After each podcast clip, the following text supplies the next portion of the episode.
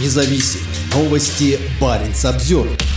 В Лапландии появится гидроаккумулирующая электростанция. ГАЭС на севере Финляндии послужит гигантской батареей, которая будет производить электроэнергию, когда нет ветра и солнца. Финляндия вкладывает много сил в сокращение вредных выбросов парниковых газов. Частично эта проблема решается строительством ветряных электростанций и установкой солнечных панелей. Но что делать, когда посреди зимы нет ветра, а солнце находится за горизонтом? Энергетическая компания Suomen Voima вложит до 300 миллионов евро в строительство от 1 до 3 малых гидроаккумулирующих электростанций в Кемиярви на востоке Лапландии. Их общая мощность составит от 100 до 200 мегаватт, что позволит повысить сбалансированность энергосистемы Финляндии. Стоимость каждой станции вместе с водохранилищами оценивается в 50-100 миллионов евро. Они увеличивают эффективность использования возобновляемой энергии при минимальном воздействии на ландшафт и окружающую среду. Гидроаккумулирующая электростанция представляет собой два водохранилища, расположенные на разной высоте. Она вырабатывает энергию за счет течения воды из верхнего в нижнее. Когда в системе есть избыток энергии, в ветреную или солнечную погоду вода с нижнего уровня будет закачиваться в верхнее водохранилище, чтобы использовать ее в те дни, когда в систему поступает меньше энергии из возобновляемых источников. Она работает как гигантская батарейка.